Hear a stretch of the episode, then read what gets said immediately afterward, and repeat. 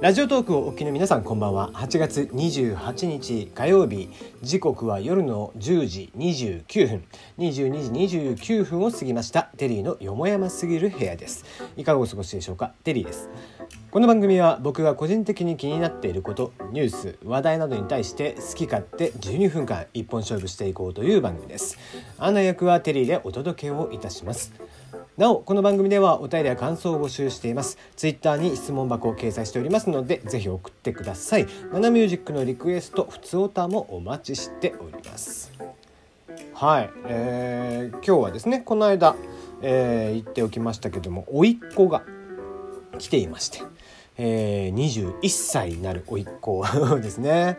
えー。後ほど写真も、えー、上げておきますが、えー、そんなね、彼とえー、一緒にご飯というか、えー、お酒を飲んできまして、いやーすごいですね。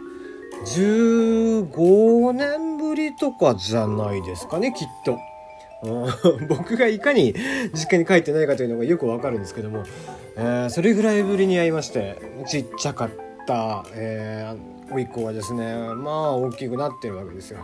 ただね、家系なんでしょうね、えー、僕もちっちゃいんですけども、えー、身長が変わらないというでまた痩せててね、もうびっくりしました。もう腕とか細くて、もう女の子みたいな体格してましたけどもね。でも今風の格好をしてましたね、やっぱりね。うん、まああのー、なんですかね、パッと見、えー、東京のえー、今風の男の子みたいな感じのね、えー、全然田舎臭さはないんですけど、喋ってるのはね、えー、もう完全にあの鹿児島弁なんで今日はふたりして鹿児島弁で、えー、ずっと喋っていましたね。久々に鹿児島弁喋りましたねもうなんか恥ずかしい、最初は恥ずかしかったですけどね、うん、でもやっぱりね、親子っていうのは喋り方が似るもんで、うん、まあ僕からすれば義理の兄ですね、お兄ちゃんになるんですけども、もうね、喋ってる様がそっくりなんですよ。こう身振り手振りの仕方といい、こうどこにイントネーションを置くかみたいなね、喋り方といい、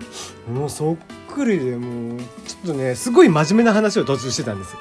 うん、彼のこう人生観というか、お仕事に関してとか人生観みたいなことを一生懸命話してくれてて。でもだんだんね、ちょっとダブってくるんですよ兄ちゃんと。もうそれが面白くて、ちょっとごめんっつってもうお前が喋ってるんじゃなくて、もうお兄ちゃんが喋ってるみたいになってきて、ちょっともう笑いが止まらんって言って止めましたけどねいやー面白いもんですね、うん、僕の娘もやっぱり母親と怒り方が似てるんですよ。うん、弟をね叱る時にやっぱり似てて、だからあれですよ、お子さんがいるとことか、まあ、これからお子さんが生まれる人とかもそうですけども、喋り方は気をつけた方がいいよ、やっぱ絶対にいるから。これは本当に似ますね、うんえー、まあまあでも本当に、えー、いい時間を過ごせたなと思いましたね。うん、あのー、新宿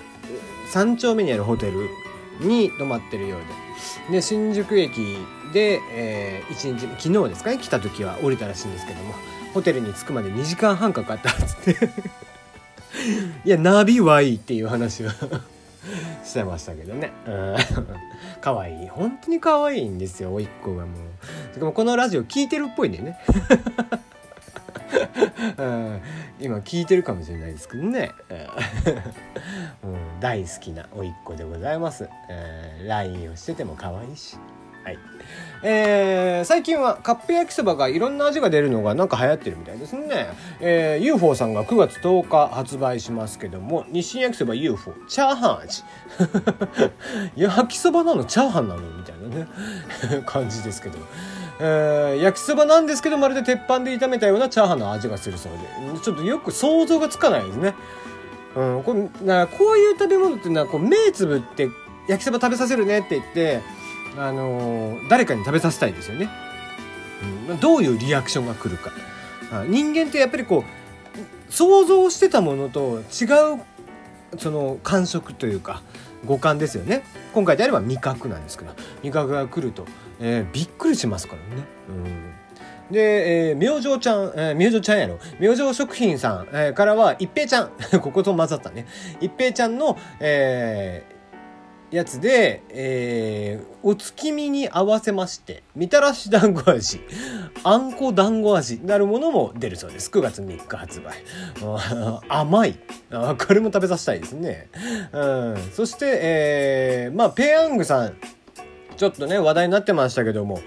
えー、どれぐらい辛いんでしょうね。激辛焼きそばエンド、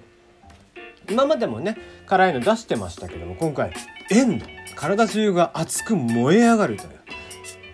果たしてどれぐらい辛いんでしょうか。確実に YouTuber に取り上げられる案件ですね、えー、まあ辛いの大丈夫だよっていう人はチャレンジしてみたらいいんじゃないですかね。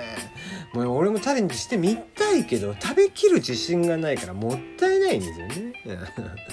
えー、食べる方はくれぐれも気をつけて食べていただければなと思っておりますが、はい、えー、首都大学東京、えー、今回解消を検討するということで、えー、話題になってますけども、まあマツコさん、マツコデラックスさんもまあこれは言ってるみたいですね。まあ痛い名前大学みたいとうん、まあ首都大学東京もしっかりですし、新銀行東京もそうですね、えー、石原、えー、前都知事ですね、えー、が、えー、名前を公募して命名されたと。やっぱりね作家さんがねこういう命名しちゃダメね、うん、ちゃんとした公的機関に近いようなものの、うん、なんか銀行も大学も公的機関ではないですけども、まあまあ似たようなもんですよね。うん、そういったもののねやっぱりこうネーミングをしちゃいかんなと思いますね。なんか変な名前になっちゃいますね。なんで東京を最後にしたのか、うん、普通にね東京都立大学でもよかったわけですし、えー、東京新銀行でもよかったわけですよね。なんでそんなわけのわからない名前にするんですかね。さっぱりわかりません。はい、今日はやっぱ喋ってくると声が出るね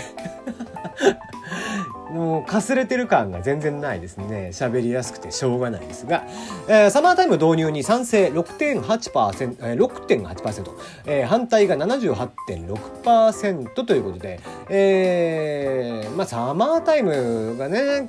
オリンピックに合わせて、えー、期間限定で検討するという話なんですけどもね、うん、サマータイム導入によって結構な損失が出るという話もありますし、うん、いちにじかんその早めるというのはいいことなんでしょうけども、うん、まあ恒常的にやってない、えー、こと、その時間に関することっていうのはですね、やっぱりこう、えー、我々はこう アイティー の人間からするとシステム的にもすごい大変なんですよ、対応が。なのでまあ正直やらない方がいいんじゃねえかなと。またその労働時間の長期化なんかも言われてますしね。あと体が慣れないんですって。結局はやっぱりその季節に応じて人間の体っていうのはその合わせるようになってるんですよね。でそうした時に無理やり、えー、サマータイムですっつって合わせてくるっていうことをうんあんまりこうその意味がないというかっていうのは言われていますね。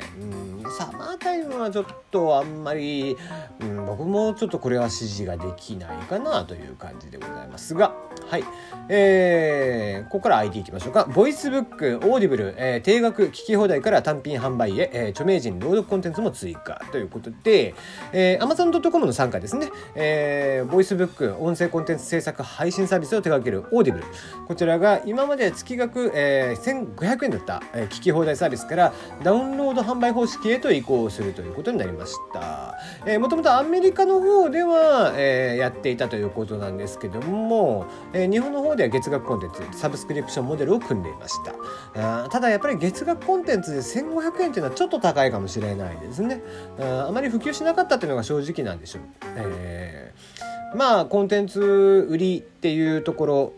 でいいかなとは思いますね。あとはその、えー、やり方としてはその最新版であったりだとか、えー、プレミアムコンテンツ、えー、今回であればその著名人が読んでくれるみたいなものっていうのは、えー、個別課金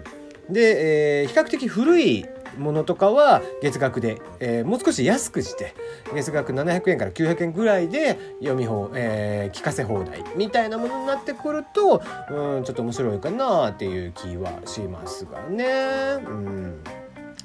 はい、えー、そして次行きましょうか。オンラインサロンを書籍化ということで ディーエムエム 出版レベルを立ち上げました。 ディーエムエム パブリッシングを立ち上げたということではちがつにじゅうはちにち発表になっています。えー、ディーエムエム オンラインサロンというのがございます。えー、クローズドで、えー、著名人の方とかが有料で、えー、特別にそこだけで、えー、見れる情報みたいなのを、えー、発表していきますみたいなオンラインサロンというのがあるんですけども、えー、それの書籍化を行うと、まあまあ、えーえー、単純にやっぱり月額とかで 払,、えー、払うっていうのはちょっと気が引けるとか、でも話はちょっと、えー、どんな話をしているのかが気になるみたいな、えー、方であれば、まあ、こういった本とかもいいんじゃないですかね。大体テキストコンテンツなんでね、はい、えー、そのオンラインサロンがですね、なので、えー、こういったものっていうのはいいんじゃないかなと思います。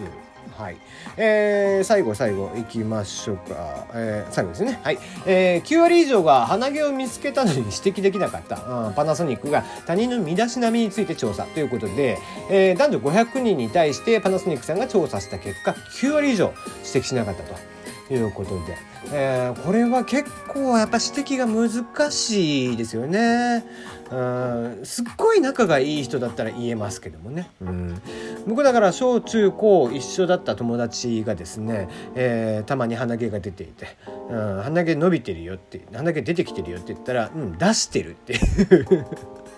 回答をされましたね。その子ちょっと頭おかしい子だったんで鼻毛出てるよ出してんだよっつって